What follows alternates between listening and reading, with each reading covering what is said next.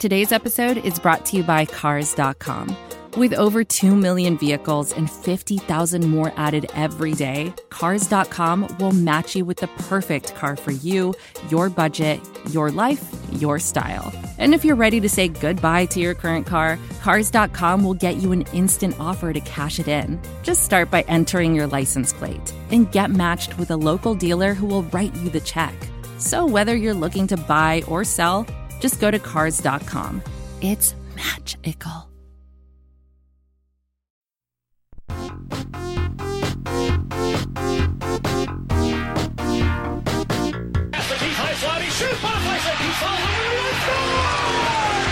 Here is Chicago!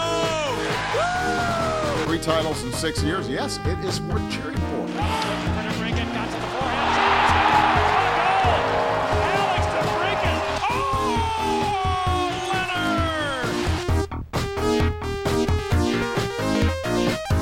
Welcome back to another episode of Musings on Madison here on the Second City Hockey Podcast Network. Dave Melton here, your host again for another show, and feeling feeling pretty good tonight. Actually, you know the the Blackhawks have won three in a row. They had a win tonight that was up there with the most, the least stressful victories I think they've had all season. So I don't know about you guys, but I'm actually feeling pretty good. And uh, we'll see if the usual suspects are feeling the same way. I've got two guys with me tonight that you're all quite familiar with. He is to Second City Hockey what a pair of eyeglasses are to Jeremy Colliton. It is Brandon Kane. Hey, I'll take it. I'll take that. He's he's one of the editors. He makes us look good. That works, right? Yeah, it, I- I- that's a fair analogy. All right, there we go. Perfect. And also with us tonight, he is to Second City Hockey what the Carolina Hurricanes have been to the NHL for the last like five years. Shepard Price. I'll definitely take that. Yeah, the, the analytics darlings, if you will. Yes, Yeah. and also and also and also also stout defensively. how do you feel about post game victory celebrations? I love them. Absolutely. Good answer. Good answer. So, as I mentioned at the top, uh, we come to you uh, just a few hours after the Blackhawks beat the Montreal Canadiens four to one. Chicago's third win in a row. They're four games out of a wild, or four points out of a wild card spot. Uh, they're not in last place in the Central Division anymore, so everything's coming up Milhouse right now for the Blackhawks. But we also have to mention that the three teams they beat are two of the worst teams in the league in Ottawa and Detroit, and then Montreal is kind of a middling team in the Eastern Conference, middling towards the bottom, but uh, not quite as down in the dumps as Ottawa and Detroit are. But either way, the point is that those are three teams that they probably should beat, but I guess we give the Blackhawks some credit because they actually did beat them. But the question I would like to ask you, Brandon Kane, is has anything from these last three games, and actually the, the decent run of play they've been on for about two or three weeks now, has any of that, because I believe you, like me, did not pick the Blackhawks to make the playoffs this year, has anything that's happened recently changed that thought in your mind, or maybe have you softened on that stance at all because of it? Nope. Okay. Good night, everybody. That's what I thought you were going to say because I, I think I'm right there with you, but I just just had to check. It's, But feel- but feel nice free to to have go those ahead. like. It's nice to have those rides of positivity, but Right. you just see that they're going against Ottawa and they have to climb out of a two-goal hole. It's like, nah, it's not really like what you want to see after a team that's gonna Right. make the playoffs, sort of deal. Um, not to say that they can't like pull something out of their collective asses, but uh, Mm-hmm. it just seems like, hey, if you're playing Ottawa, you want to stomp on their throat and win four one, um, Right. Decisively. Not that they like, as the game wore on against Montreal, it wasn't as lopsided in Chicago's favor as it was early on. Um, so they just don't have the gear like other teams do to just be like, oh, we got to get our shit together and just dominate a team. Yeah, I, I think they can only do that if it's like some of the worst teams in the league. Like that second period against Detroit, the Hawks just kind of turned it on, and Detroit had no answer for them. And then, I think what they did against Detroit was they like looked at who was on the ice and were like, I don't know who that is. Oh, I Right, guess we probably yeah. should be beating these guys. yeah, yeah, it's a good thing they're all wearing their names on the back because I had no idea who the hell they were by their faces. Like they have Yeah. Justin Abdelkader and some dudes. and Dylan Larkin, and then Trevor bunch- Daley. Jo- oh yeah, oh yeah. Oh, I remember Trevor Daley crawling around in his own zone trying to skate while the Hawks scored what I think was the go-ahead goal. But yeah, um, that, that there's a whole lot of no names on that Detroit roster, and Ottawa's isn't much better. I also forgot Artem Anisimov was in Ottawa. Totally forgot about that until that game a few days ago. Uh, but Yeah, so if you look at a roster and you can be like, oh yeah, I know who that is, the Blackhawks probably don't have a good chance of beating them. If you look at a roster and you're like, I, who is that? Then they probably should beat them. Yeah, it's it's kind of a. I, I think you can you can take whatever you want from these victories. I mean, the most optimistic of people can look at it and say, well, you know, early in the season they weren't even beating the crappy teams, and now they're at least beating the crappy teams. So we know the Blackhawks aren't as bad as Ottawa, Detroit, and Montreal. But I think if you put these rosters side by side, the Blackhawks should be destroying these teams. They're even without Saad and Strome in the lineup because of injury. The Blackhawks roster is just that much superior to whatever these other teams are throwing out that you know it shouldn't be a surprise that the hawks won these games I just like you were saying earlier it's just it, it kind it's just nice to have something to feel good about for a change when there hasn't been a ton in the last couple of seasons Or just in Chicago sports in general. well the 2020 white sox are here to cure all your ills brandon don't you worry He's a Cubs fan, though. yeah i know o- on- only, only me and you get the joy of the Yeah. 2020 White Sox. yeah. sorry No, Brandon. but I get to I get to listen to Benetti call games, so like I'm Okay. fine with that. Oh, there you go So how are you But gonna the- feel when they how are you gonna feel when the cubs trade kris bryant like the best the potential like best player in franchise history is that gonna be fun I mean the like reaction will be entertaining to watch. Yeah, and then the reality will settle uh, in that they just traded away Kris Bryant, and I, I I'll legitimately feel bad though. I, I don't want to actually wish that to happen because I don't want to be one of those guys because yeah, that would be bad. That that would be like the equivalent of if the Blackhawks had given in to all the trade Patrick Kane talk from like To Ryan Miller. for Ryan Miller. Exactly, Ryan Miller, who's like a backup, I think, in Vancouver. Anaheim. Anaheim? Anaheim, who's a backup, Anaheim. and Patrick Kane is still putting up hundred point seasons. Boy, that would have been a great move by the Hawks.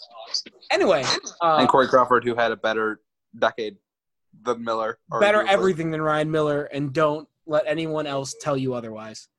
God, I remember when people thought Ryan Miller was better than Corey Crawford. God, we 2010s were wild. Insanity. Yeah. Uh, Shepard Price, I'll ask you the same question I asked Brandon. I think you had the Blackhawks as one of the wild card. Sla- Yep. I had a, I had a few teams that will not be making the playoffs as wild cards. I had I had uh, Chicago, and then I also had the New Jersey Devils. Ooh, So- nice, nice. so I think I had the Tampa Bay Lightning winning the cup last year, so we, we all Well- saw how well that worked out. Yeah, But um, I mean, has has anything that's happened in the last few weeks? I mean, not only have they won the last three games, but they have gone eight, four, and zero in their last twelve games. So winning eight of twelve is pretty good over the last month or so. Uh, anything out of this stretch do anything for you? Change your mind about this team at all? Uh, so the cautious optimism has sort of been the whole overarching theme of this year. Uh, it's been towards the cautious side a lot in recent months. The optimistic side is trying is trying to grab me right now because they are beating teams without Saad and Strome, two of their best players. Uh, I still it, it's it's an argument whether they miss Shaw, but I it's it's arguable that he's one of their best players on the power play. So they miss they they do miss him to some extent. Uh, they're winning games, and it's hard not to enjoy that. Uh, and it's hard not to look at the roster and see Olli Maatta and Slater Koekkoek playing out of their minds right now, and to see a first line that actually works because Dominik Kubalik and Jonathan Toews are going, Mhm. and uh, see the and and see the bottom six start to go once Drake Caggiula got back. It's hard not to enjoy watching this team right now, but at the same time, there's the understanding that Corey Crawford could go back to 905 instead of 970 at any time. Right, Um, right. Well, the as- bo- the unless they play could- every game in Montreal, then we're Right. The bottom could literally drop out Erik Gustafsson could start falling down again on ice. uh, they haven't moved. They haven't moved him, and their system doesn't work. They're still one of the worst possession teams in the league. They got dominated by Montreal even strength tonight. Um, Mm. Montreal, the Chicago Blackhawks of the Eastern Conference, minus, Uh, minus three cups last decade. Minus three cups the last decade, but they have 27, so I think they're fine. Like ha- half of those shouldn't even count because there were six teams in the league. Hey, don't don't mess with John Beliveau and Henry Richard and and Rocket. Watch me. Yeah, 1971 one does not count. Yeah. Yes, it does. Yes, it does. It does not. As a as a as a person who likes hockey history, it does. Okay. Um, Look up uh, that 1971 final and then tell me if it counts. But but did not in the- a the- in the end, 1971 Stanley Cup debate on this one. Well, well done, Brandon. Just in the end, no. it's it's hard it's hard not to enjoy the Blackhawks right now, uh, and it's just having an understanding that they're not going to be enjoyable probably the rest of the season. They still have to go what like twenty one and eight or twenty one and seven the rest of the way. That's not going to happen. Yeah, and, and I have to correct myself. It's, they've actually I forgot to include the game that they just won. They've actually won nine of thirteen, which is even more impressive. But I mean, you, you go down this the, the list of teams that they're beating, not exactly the uh, the 1971 Chicago Blackhawks, if you will. It's uh, I mean they beat Montreal, Ottawa, Anaheim, and Detroit. All terrible. Calgary's a playoff team, but I mean, okay. Columbus is better. The Islanders are good. That was a good solid win. They beat the Avalanche in a game. I'm still not sure how they pulled that one off, where they scored, I think, three or four goals in the third period, and they beat Winnipeg. So, like, there's, it, it it's kind of hard to. I I, I kind of want to go back to one thing that you mentioned, though, Shepard, where you said, like, the the what what we're seeing on the Blackhawks now. I think this was kind of the idea when they built this team. It's that you know Toews and Kane have their nights when they're on fire, and they can pretty much carry the Hawks to victory. And now and then you're starting to see some depth guys pop up. Like tonight, Caggiula had a beautiful setup on the first goal that Zach Smith scored, and then he scored his own goal later on. Zach Smith scored twice. Dominik Kubalik's been on fire for three, a couple of weeks now, and we'll get to him in a little bit. But this seems like it was the ideal. Like this is what the Blackhawks were supposed to be. And if Saad and Strome comes back or return to the lineup and they're healthy, does that make this team even better? Assuming they can play, continue playing like this. I don't see why not. Okay. But again, it's like it, it's and then but it. heh, Colliton's system is the one thing that stands in their way. It doesn't. It's not a good system. Yeah, the every now and then the the man to man thing just looks it looks awkward the way they don't like you're used to whenever a a player in the offensive zone is skating with the puck and goes from behind the net up the wall back to the point. You're expecting the switch to come and it never comes because that's not how their system works. It just looks strange to be watching it on TV because you're so like from watching the Blackhawks from the last decade with Quenneville's system where they did switch and it was it's very weird to see that now. Um, Yeah.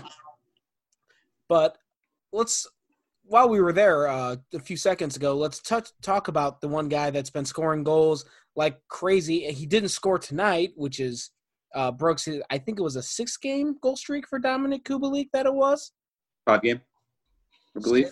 five game. Five game. Scored a lot of goals in a very short amount of time. He's probably in the- Seven and five. seven and five. He's probably in the Calder Trophy discussion. He probably won't win it because Cale Makar is Nope. almost guaranteed to win it. But uh, Brandon, I'll bring this over to you. Um, where did this come from, and uh, just what's going on? How how is this all happening? I think he just said fuck it and was like, I'm gonna score. Oh, words to live by. because really, like, he was just like, oh, I'm just gonna like set up at the face-off dot. Like, we'll see that this works, and then he kind of had a cold streak there, and then as like Toews kind of took over for a little bit there, he kind of rode with him, and then he was like, oh, like I can just go anywhere and shoot. All right, I'll do that, and it just kind of worked for him for a few games, and then he was just like, oh, yeah, like I can't do anything wrong right now, so I'm just gonna go for it. Yeah, Um, think. and even in against Montreal, like he had four or five chances where it was like, oh yeah, how does that how does that not work for a guy who's been so hot of late? Mm-hmm. yeah. There was a passing play. I think it was in the first period where he had a he ended up with like a ten foot breakaway in on the Montreal goaltender. Tried to go five hole, and I thought for sure the puck was going in. Like once I saw it was number eight with the scoring chance right in front of the net, I was waiting for the hands to go up because that's the way it's been going for Kubalik of late. But I, I think you touched on you saw it was eight and not sixty eight, and you're like, yeah, that's going in. yeah, yeah. Slater Koekkoek's getting ten foot breakaways. We're we got to talk about it. But I think the thing you you mentioned is is just kind of I think one of the most one one of the hardest things for uh, athletes I think at any professional sport and hockey's definitely on this list is just try some shit. Like like you have to be defensively responsible. You can't be you know dangling at your own blue line or in the high slot when there's three guys on you but if you have an opportunity to do something, take a swing, see what happens. You know, like Kubalik seems like he's figured that out. Like you said, he's just I- I'm just gonna try some, see what happens. Maybe I'll get some goals out of it. And now he's starting to get goals at a rate that's certainly not sustainable, but I I think it suggests that he's his ceiling seems like it's getting higher every game he plays now. And So the the crazy thing is these goals are coming at even strength too. right, I think he only has like three power play goals of his eighteen. Right. He doesn't play that much on the power play. I, Right, yeah, which he- is It's only been in the last yeah. couple of weeks he started being on the power play because he was scoring goals like crazy. Kubalik has. Why can't I find him on the stat sheet? He has two power play goals this year. That's what it is too, not three. Yeah, and that's But- and honestly that seemed high to me because he's not he's not playing on the top unit because the top unit recently has been Boqvist, Dach, Toews, Kane, and DeBrincat. So, but yeah, I and uh Shepard, what about you? Do you have any anything you've noticed about Kubalik about what he's doing that's making him so good of late?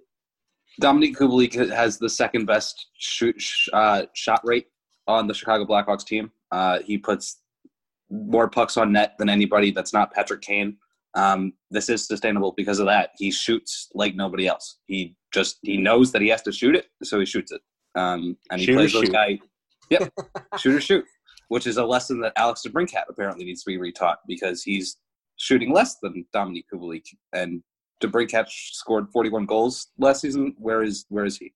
Uh, but we'll get to that later. Um, Dominik Kubalik has been excellent, and he's he just, he he does like basically everything right. He's good in, in his own end. He moves the puck well. He skates well. Like if this, I I said I said it in a tweet a few either last week or a few weeks ago. But Dominik Kubalik is easily the best move to, uh, Stan Bowman made in 2019. Oh yeah, oh by a mile. Like the fact that the I mean the Kings the Kings had him and didn't know it. Like that that's the craziest part to me. They drafted him in the seventh round and he never signed and and it's that's the most fascinating part to me is that this guy was in the Kings organization. So somebody was watching him or someone had to be watching him regularly and they didn't see anything, but someone from the Blackhawks is like, Yeah, this this guy might not suck. And now he's on pace for thirty goals this year, which is just just crazy. Um, which and tells you why the Los Angeles Kings are in the uh, the pits of despair that they're in right now. but that pipeline is nice. I mean, it's it's made nicer if Gabe Vilardi ever gets healthy. That's fair. But ano- speaking of players who've been playing very well of late, uh, Jonathan Toews is on fire as well. I think much of that can be attributed to him and Kubalik just finding a good chemistry together, which just seems like this how it works with Toews is it's either with Saad or with Kane or with some other line mate he clicks with, and they just torch the NHL for a couple of weeks.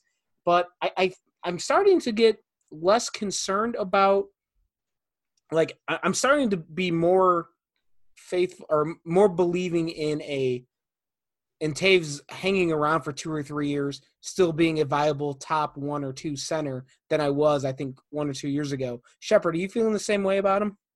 37 points in his last 37 games. You're goddamn right. I'm feeling better about about Jonathan Toews.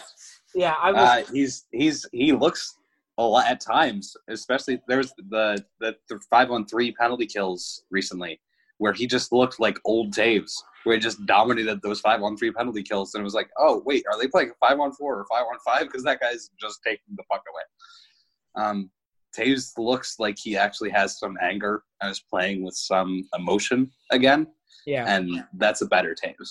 and that the goal he scored against Ottawa in overtime. I know it's three on three, so you have a lot more space to work, but just the way he just kind of casually just glided around the zone with the puck, just weaved in and out of defenders, and it's like, you know what, let, let's go home and skated in and just buried one right under the bar. Like that's that's the Jonathan Toews from like five ten years ago when he was in his prime. And you know, just breaking into the league and wowing everybody. I feel like we haven't seen that Toews like I haven't seen Toews do something like that consistently. I, I couldn't tell you the last time. It's probably back in the cup years, but that was, I think, the most encouraging sign. Was just he flashes that offensive ability that you know he has. He was never on par with Kane, offensively No. speaking, but you would see little spurts from time to time. Like I mean, we can go back to the goal he scored against the Avalanche in his rookie season. Like there, there's a a much higher offensive ceiling there that I don't think uh, gets recognized as much as because he's so good at every other aspect of the game. But it's been, I think Toews' resurgence is is encouraging because it leads you to believe that maybe he can be a decent contributor to this team while he's still getting ten million dollars on the salary cap every year. Right. Um, And and again, part of that is the Saad Toews Kubalik line, which is which when Saad returns might be their the Blackhawks' best. Yeah, that'll be an interesting thing to see what the lines look like when when Strome and Saad come back because the DeBrincat, Strome, and Kane line just it's such a one way line that it may not be the best idea. But now you have Kubalik into the top six discussion. So, I mean, do you mix like do you do like Strome with Saad and DeBrincat and then Toews, Kane, Kubalik, or do you put Saad down with DeBrincat and Strome? And I like I don't know. There there's there's a lot of combinations that can work out with those. I think those are your main top six guys. And then with that, then you bump Carpenter's down in the bottom six with Zach Smith, who scored two goals tonight or last night. Tonight? Tonight. Tonight. I can't remember. Too many games. And then uh and you know, Zach Smith, Caggiula, Carpenter, all those guys that are supposed to be in the bottom six are down in the bottom six. And this looks like the Ford group that we saw at the start of the season that we looked at on paper and said this seems like it could score a lot of goals. And I think that's where, if you're looking for something optimistic about this team, uh, I think that's one thing you can definitely hang your hat on is they're scoring without uh, two of the better top six forwards in the lineup, and you get those two guys back. Everyone keeps playing at this high level. Maybe this team goes somewhere. This is advertiser content brought to you by Frito Lay. Hello, I'm Chip Murphy, here to get you ready for the big tournament. Tonight we'll break down. We break down who will be cutting. Cut! What are you two doing? Sorry, Chip. Prez here got his feathers ruffled when I told him Ruffles has zero chance of winning the title. And I was letting Dip know that she is not taking into account Ruffles' iconic ridges. Guys, it's March. We have to start talking about the tournament. We are. It is the 2023 Frito Lay Snack It. We're talking about big time matchups between Cheetos, Smart Food, Lay's, Sun Chips, and more. Just head to the Frito Lay Snack Bracket and vote for your favorite chip, pretzel, or dip for a chance to win up to $1,000 or a year's worth of snacks. This sounds great. Keep up the good work. Just go to fritolaysnackit.sbnation.com. No purchase necessary. Sweepstakes ends 4-3-2023. Void where prohibited. Here's worth of snacks awarded in the form of 52 coupons, each good for one bag of chips. See official rules at fritolaysnackit.sbnation.com. But before we now to completely turn tables from all this optimism, and I'm going to apologize to Brandon and Shepard because I didn't mention this to you guys in the pre uh, pre-show discussion, but I Oh, did what want to hell, touch on this a little bit. Yeah, I know. Sorry, sorry. I'm going to call an audible. Damn it. Completely rattle you guys. Oh man. Kirby Dach has not been producing much of anything lately. Had a, and it's I think the most discouraging thing about that is he's gotten time on the top power play unit and he's not scoring anything. He's I, I don't want to make it sound like I'm writing him off. He's 18 years old. It's his first season. All those caveats. I'm not worried about him. I just is there anything worth mentioning or discussing about the fact that he's in a very very cold cold cold slump right now the thing about the first unit power play is that nobody's producing on it. So Well, Alex DeBrincat did I don't- tonight, but yeah, I- I it's the Blackhawks him. power play. It's where it's where offensive streaks go to die. I I just really wish we could send. that. I just really wish we could send Dach to the AHL at this point. Uh, 'Cause well, I- I, mean, what's he going to get out of the AHL though? What's he gonna get out of the WHL or the OHL, wherever they had to send, wherever wherever they have to send him? That it's he will get more playing time and he'll get like professional experience in the AHL. It's the same thing with Alex Nylander. You know, I remember writing about Kirby Dach after he had his two goal game earlier this season, and it was kind of like charting out. Which after that two goal game, he has one goal since. That two goal game was uh, game number fourteen that that he played in the season. He's now up to forty two games and hasn't scored since. So that's my math is correct. Twenty eight games without a goal, and he's got two assists in that time. Or excuse me, there's one goal in there. Twenty eight games with one goal and one assist. Yikes! And I know he wasn't going to walk in and be a 70 point guy. He was not Connor McDavid, but he's playing like like look at the last handful of games. I'm going to read his ice time. This is starting. We'll just do the games starting with uh mid December. 1303, 1343, 1343, 1328, 1415, 1459, 1552, 2032. He's getting a lot of ice time and he's not really doing much production with it. They're, they're, the knock come, the knock on him entering the draft last year and sort of as a prospect was that he was inconsistent. That he had a that he had a long streak in the middle of the season where he just disappeared, and that's translated to the NHL. Yeah. So But I want to hear from Brandon. go ahead, Brandon. Well, I thought that they should have sent him back to the WHL like the Oilers did with Leon Draisaitl, um, where you send him before he hits that 40 game mark so he doesn't become a UFA a year earlier. Uh, they didn't do that because Dylan Strome got hurt and Brandon Saad was hurt. I feel like if those two guys were healthy, then he would be back in juniors, uh, just because of this, you know, slump that he's in. They'd be like, well, we can kind of justify this and with the fan base and say, hey, we're saving a year on his contract so him and Boqvist don't come up at the same time. You know, that sort of situation. Um, one reason why the Oilers did that with Draisaitl is because Prince Albert is not far away from Edmonton. Right. Don't know if you guys know this, but Saskatoon. Saskatoon is a little bit further away from Chicago than um, Edmonton and Albert are. So Yeah, and it's that not like probably played a little bit of role in it. And I don't think they have anyone out there in the WHL who's like buddy buddy with Chicago. Um, now, Like if they he played, they don't like- have like Brian Campbell with the London Knights. Like yeah, Right. You're, you're year. saying you're saying Chris Kunitz wouldn't want to live in Saskatoon?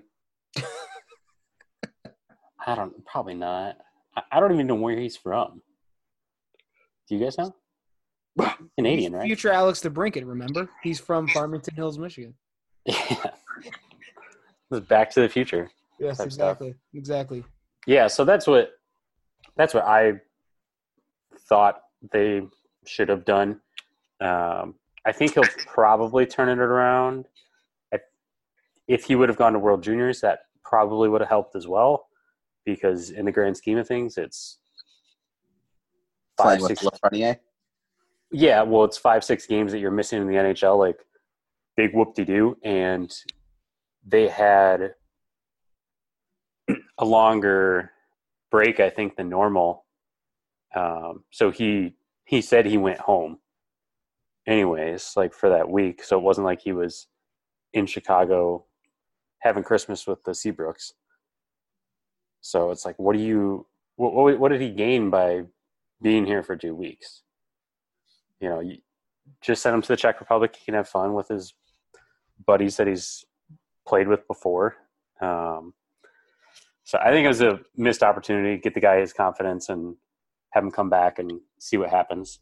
Well, the, the other side of that coin is he he's going through that slump now, and he's going to learn how to snap himself out of it, so that you're, you're getting the growing you're getting those growing pains out of the way as soon as possible, and that you know he's around guys like Toews, Kane, and others that have had slumps, so he can learn from the best. Because if he was in the WHL, was he going to have a scoring slump like this? Probably not. He's going to score two, All three time. points a night. You know, I I know he's going to learn from there.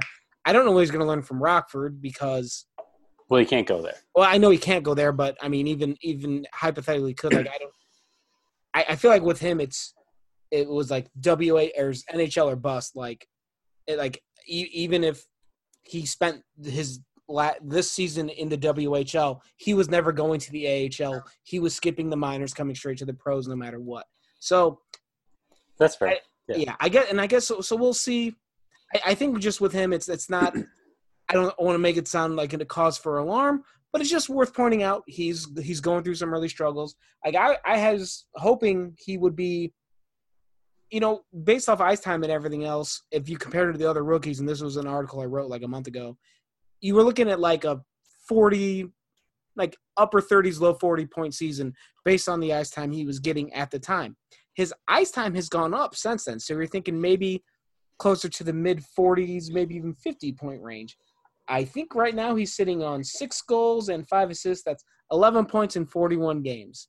So he's only got two and 28. So he can certainly catch a hot streak here and, uh, let, uh, uh, progress back to the mean a little bit more. But um, just just something to keep an eye on because um, the the hope was that he would be I, I think you were hoping for a little more production out of him this season than we are getting at the moment. And the fact that he didn't fatten up when the Hawks are playing some inferior opponents like they have for the last month, that's a little bit discouraging too. So maybe he'll play better against better competition. I don't know, but that was yeah, I think it'd be interesting to see among those rookies to see how much or how many hits they're taking compared to Dach because I know he's just like a bullseye on the ice. Yeah, it's it does seem like he gets he, it- he doesn't always get run over. Like like he gets he gets plastered to the boards enough, but there's been a few instances where guys have tried to take him out, and he's actually returned the the favor and ran that guy over. I can't remember there was there was one collision he had a couple weeks ago where it looked like he was going to get drilled, and he ended up skating through the other guy, which was like, oh, all right, and and he's still 18 years old, so Yeah, I mean he's never going to be like a Matthew Tkachuk type where he's going to dole out the hits himself, but Oh my god, I can't believe I took the side of a Tkachuk in a fight, but as soon as Zack Kassian opened his mouth, I was like, I hope Matt Tkachuk pounds his face, and I don't care. I love my favorite part of that whole part was when Zack Kassian said, "I'm a." He's got like 13 goals this year, so now that somehow validates him as a hockey player. Like, all right, dude, what, whatever. I, I enjoyed the back and forth just to see the whole Battle of Alberta thing get a little hype because it's been dead for like two decades. Yeah, because both franchises have been dead for about two decades. Well, Flames have been a little better of late, but Edmonton, maybe the maybe Edmonton will tank again and get another number one draft pick. Who knows?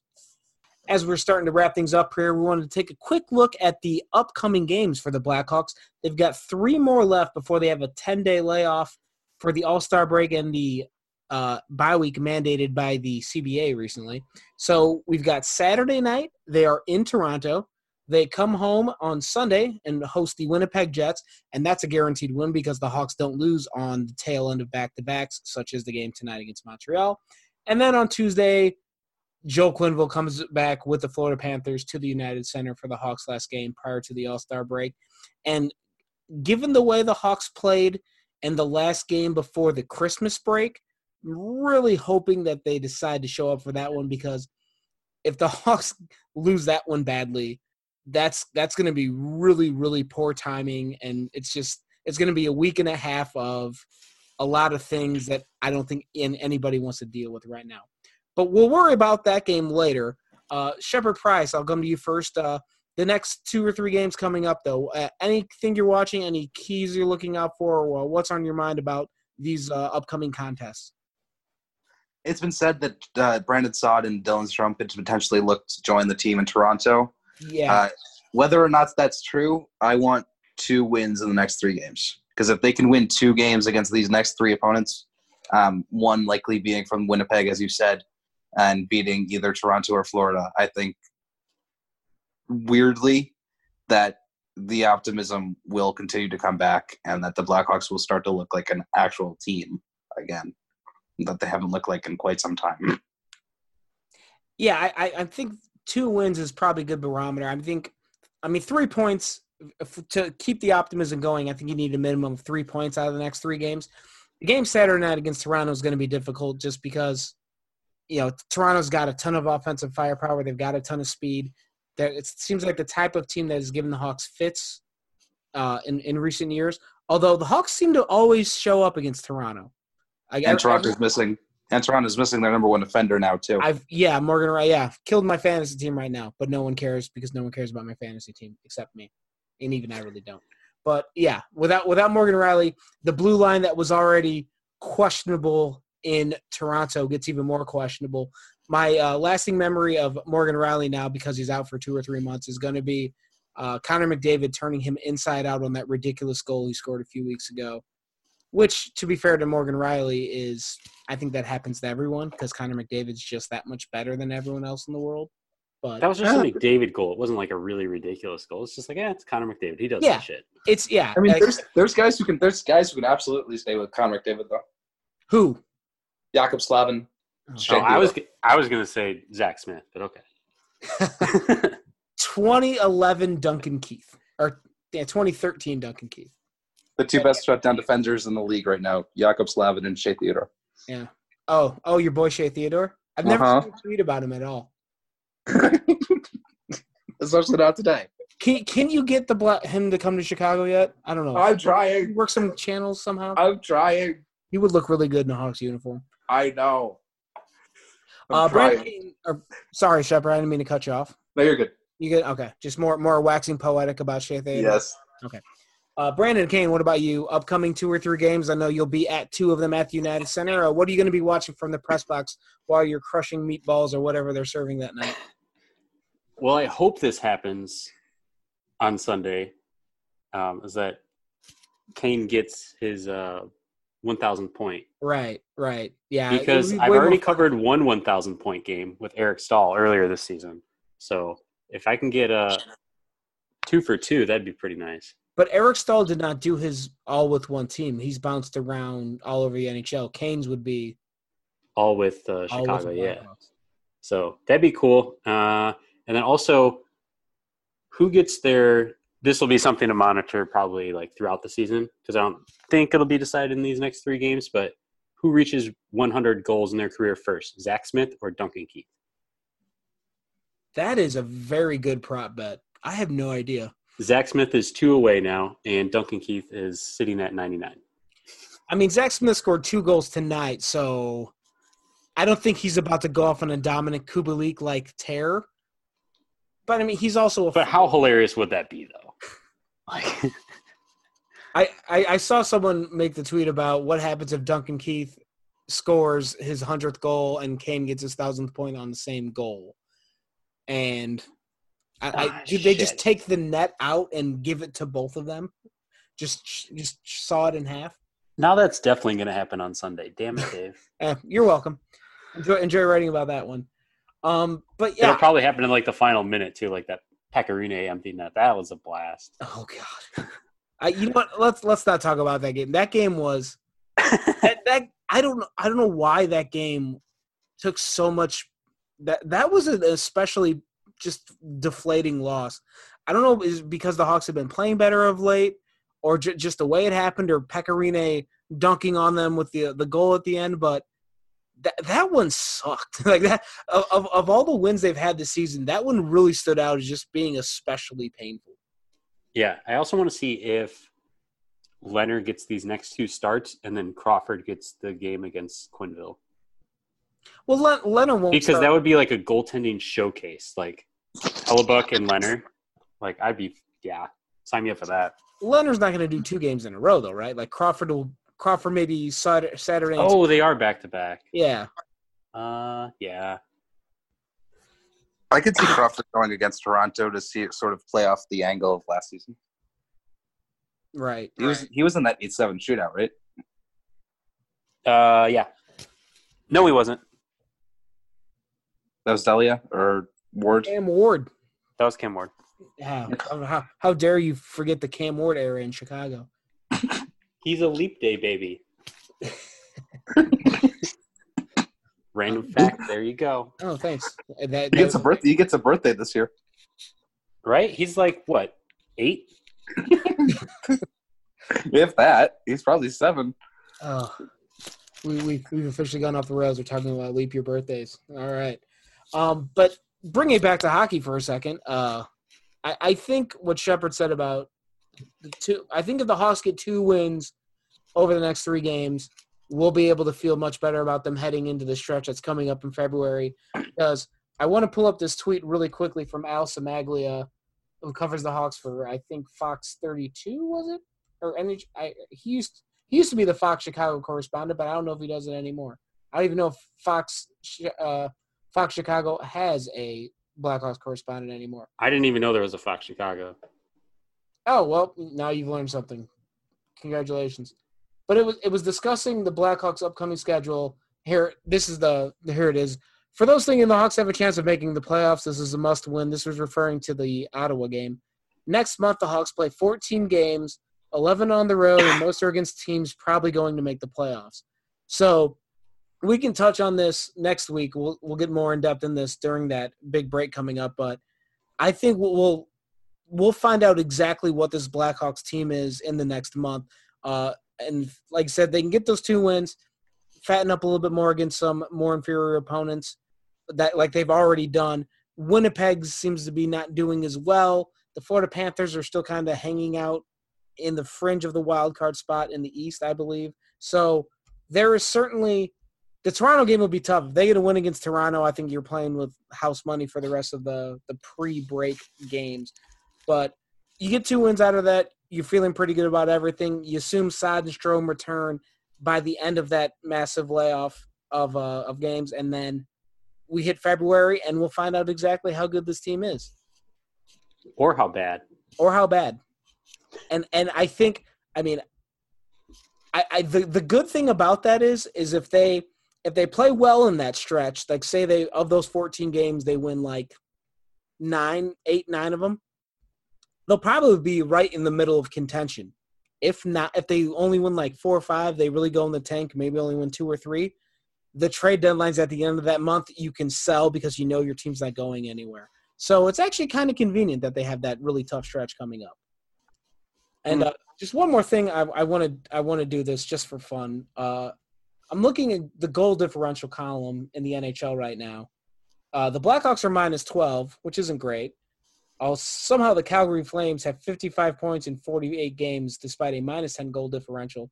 I'm going to read the goal differentials at the bottom of the Eastern Conference just because they're great. New Jersey's minus 39. Ottawa's minus 34. Anybody want to guess what Detroit is? Minus 69. I knew you were going to do it, and uh, you're not quite bad enough. 83. 81, also also nice, nicely done. But minus 81 in 47 games, the Detroit Red Wings have a minus 81 goal differential. God, it is so much fun that the Red Wings suck. I was at the Hawks Red Wings game. People were chanting Detroit sucks, and it was actually true. Sorry, I'm I'm very petty about this. The Red Wings ruined a lot of my childhood because they always beat the Hawks. So it's good. There's a group of see. season ticket holders that sit right below the press box, and they are pretty vocal and pretty funny group. And they were chanting "Detroit sucks." And then the game against Anaheim, they were doing the player intros, and one guy just yells "sucks" after every single one because that's just his shtick, I guess. That I've I've seen, I've experienced that at other hockey stadiums. And so he says, sucks, sucks, sucks, whatever. John Gibson comes up. He looks at his buddy and he goes, he doesn't suck. well, you can uh, the potential goalie for Team USA if there's ever an Olympics again, right? Yeah, because he's an American player. Yeah. Oh, Yeah. So I just, The, the That best was just- the next I love that he drew the So line at. John Gibson though. Like, yeah. I mean, there aren't a ton of great players on Anaheim anymore, but I don't I don't know if John Gibson's where I'm drawing that line. I mean, the, he the guy knows his hockey. John Gibson is going to be the next is going to be the best goaltender in the next decade. Yeah. It was just like super funny. He was just like, Yeah, sucks, sucks, sucks. I- No, I can't really justify saying that. I think that right there is a perfect way to end this podcast. Uh, any other last thoughts, gentlemen? D two is the best one. Mm, I'll allow it. I, I, I can It's like it's like it's like the Star Wars trilogy. the second one's always the best. Yeah. Yeah. Well, right. it, it, and not not not in the not in the case of the prequels, but yeah. Well, we we pretend those don't exist. Uh, Shepard, any other final thoughts for you? Brandon Saad, come back to me. Yeah, I, I'm with you on that. Like I said I'll be I'll be very interested to see what happens with this team when Saad and Strome are at the lineup. If they keep doing this, those two come in and they play better. Maybe things won't suck in February. I don't know, but we'll we'll cross that bridge when we get there. Uh, thank you so much for listening to this podcast. Uh, I am your host Dave Melton. I'm on Twitter at underscore Dave Melton. Brandon Kane is at Brandon M Kane. Shepard Price is at Shepard Price. There's secondcityhockey.com. The Twitter account for that is at 2ndcityhockey.com. Uh, definitely check out our website. We're gonna have a ton of content coming up in the next week, and definitely got a lot of stuff to to to fill the days between games that are coming up at the end of this month. So stay tuned to the website and the podcast. We'll have a ton of stuff coming your way, keeping you up to date on everything involving the Blackhawks. Uh, thanks again for listening. We really appreciate uh, everyone that listens and interacts with us on the show. And uh, for the love of God, I guess, go Hawks. Da, da, da,